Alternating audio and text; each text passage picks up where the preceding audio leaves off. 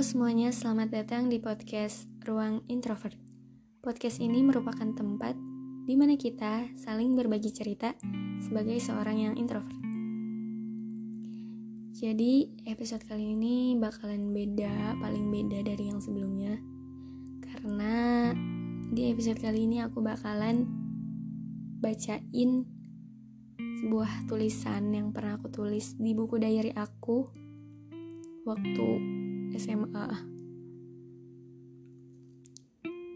Ya, udah lama banget tulisannya. Bahkan nggak ada yang tahu tentang tulisan ini gitu, nggak pernah ada yang baca. Tapi nggak tahu kenapa aku pengen bacain ke kalian semua. Makanya aku bilang ini bakal jadi episode yang paling beda. Kalau misalkan nanti aku bacain bakalan ada perbedaan waktu. Itu karena aku emang pure baca dari buku ini karena ini kan udah lama banget aku nulisnya.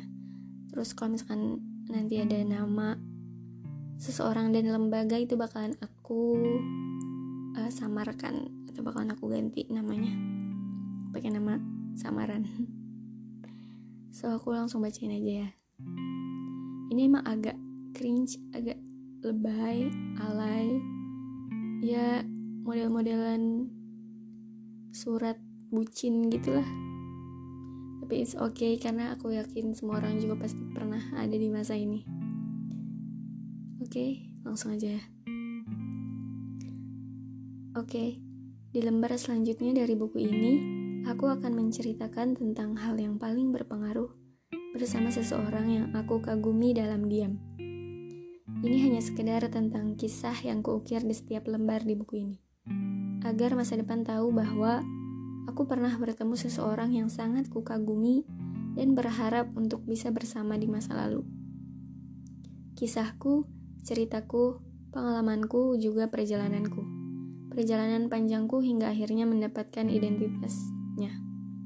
Walau hanya sekedar itu, tapi aku bahagia. Beginilah ceritanya. Sore itu, entah bulan dan tanggal berapa, aku pun lupa. Mungkin Mei. Yang jelas itu tahun 2018. Iya, dua tahun silam. Aku seperti biasa bersama ibuku pergi ke dokter gigi untuk kontrol rutinku. Aku dan ibuku sampai di tempat praktik di sore hari. Saat itu masih sepi dengan pasien. Hanya aku dan ibuku yang ada di sana. Tapi tak lama, ketika hari semakin senja, dia datang bersama ayahnya. Saat itu aku sedang duduk di kursi pasien untuk diperiksa. Dan dia datang, duduk tepat di, di depanku. Kali itu juga aku bertemu dengan suara teduh matanya. Ya, kita saling menatap. Lalu ia tersenyum tipis padaku. Saat itu juga aku luluh pada senyumannya.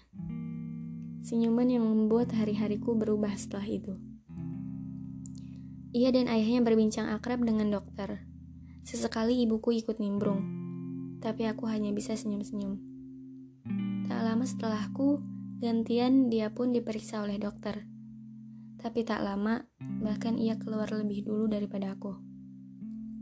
Yang dapat aku simpulkan dari perbincangan dia, ayahnya, dan dokter adalah Tahun itu adalah tahun kelulusan dia dari sekolahnya. Sekolahnya bukan sekolah biasa. Dia SMA di Bandung. Tepatnya di SMA Terpadu KN Ya, sekolah terpadu. Karena ayahnya ingin dia menjadi seorang polisi sepertinya. Ayahnya polisi dan ibunya adalah seorang guru di SMP negeri. Itu adalah SMP-nya dulu. Tak lama ia keluar, aku dan ibuku menyusul. Kita juga keluar. Dan hari semakin gelap saat itu. Baru beberapa langkah keluar dari tempat praktik, saat ibuku menyiapkan motor untuk pulang, aku bertemu lagi dengan dia dan ayahnya. Ternyata ia tak langsung pulang. Ia mampir ke minimarket di ujung jalan dekat tempat praktik. Mataku kembali bertatapan. Ia juga tersenyum manis pada ibuku, dan ibuku membalasnya. Sampai di perjalanan, ibuku sempat memuji dia. Tentu saja, siapa yang tak suka melihatnya. Saat itu, saat ku ingat-ingat, selama ini dokter memang sering membicarakan dia. Dokter pun terkagum oleh sosoknya. Dokter bilang, dia pria yang tampan, pintar, dan juga baik. Tentu saja membuatku semakin mengagumi sosoknya. Sampai di rumah, aku masih sangat penasaran dengan sesosok pria yang melontarkan senyum padaku tempo hari. Aku mencarinya, tapi saat itu aku tak jelas, tak tahu jelas namanya. Dokter hanya bilang bahwa namanya Awan. Sementara banyak sekali pemilik nama itu di dunia. Berkali-kali aku mengetik namanya di pencarian Instagram ataupun Facebook, tapi percuma saja. Usahaku nihil. Aku memutuskan untuk berhenti mencarinya. Saat itu juga hilang semua harapanku tentang dirinya. Hingga beberapa hari setelah itu, aku bertemu sepupuku yang lebih tua dua tahun di atasku. Saat itu juga aku teringat bahwa sepupuku pernah bersekolah di SMP yang sama dengan dia. Kurasa ini kesempatanku, dan tanpa ragu aku menceritakan tentang bagaimana aku bertemu dengan dirinya. Karena kurasa mungkin sepupuku kenal dengannya. Terkait mereka pernah satu sekolah. Benar dugaanku, sepupuku mengenalnya.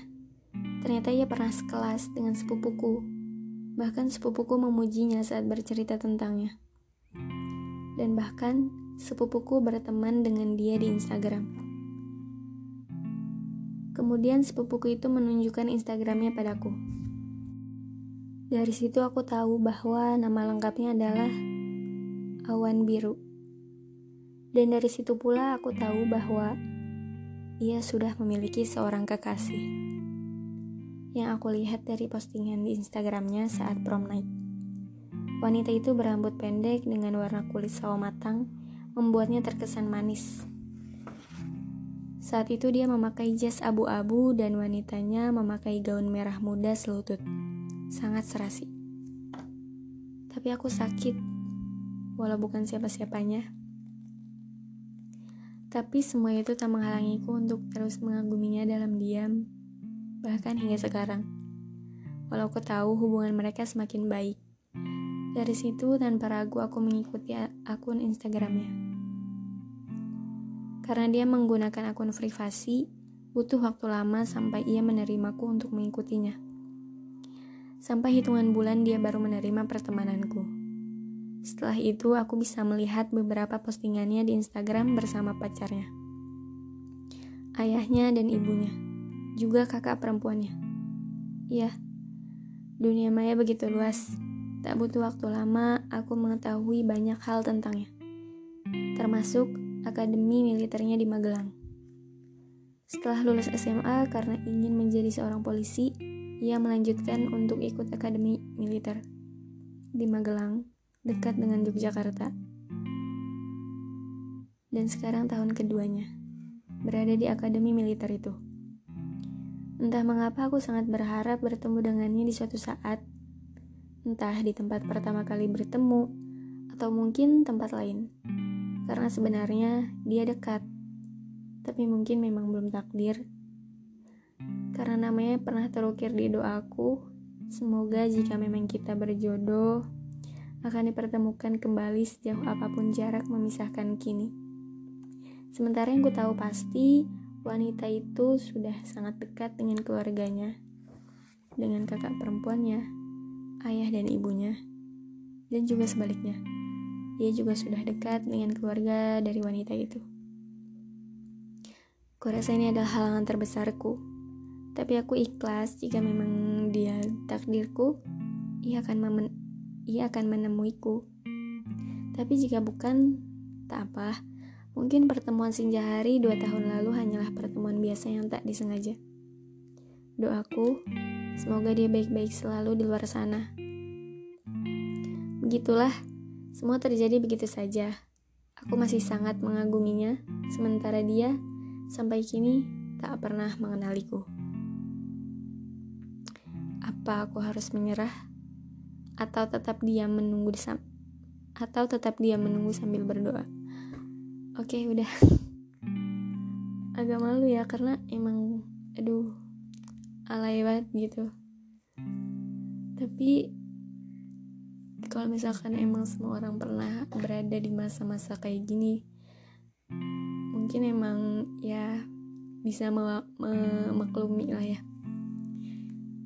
Aku baca ini sekarang bulan Mei dan aku emang seingat aku tuh ya ketemunya itu emang di bulan Mei.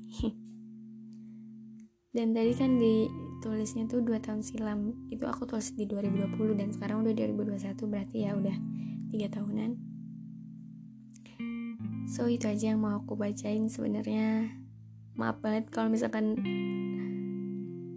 konten kali ini cringe dan alay tapi it's okay. Makasih banget buat kalian yang udah mau dengerin. Terima kasih dan sampai jumpa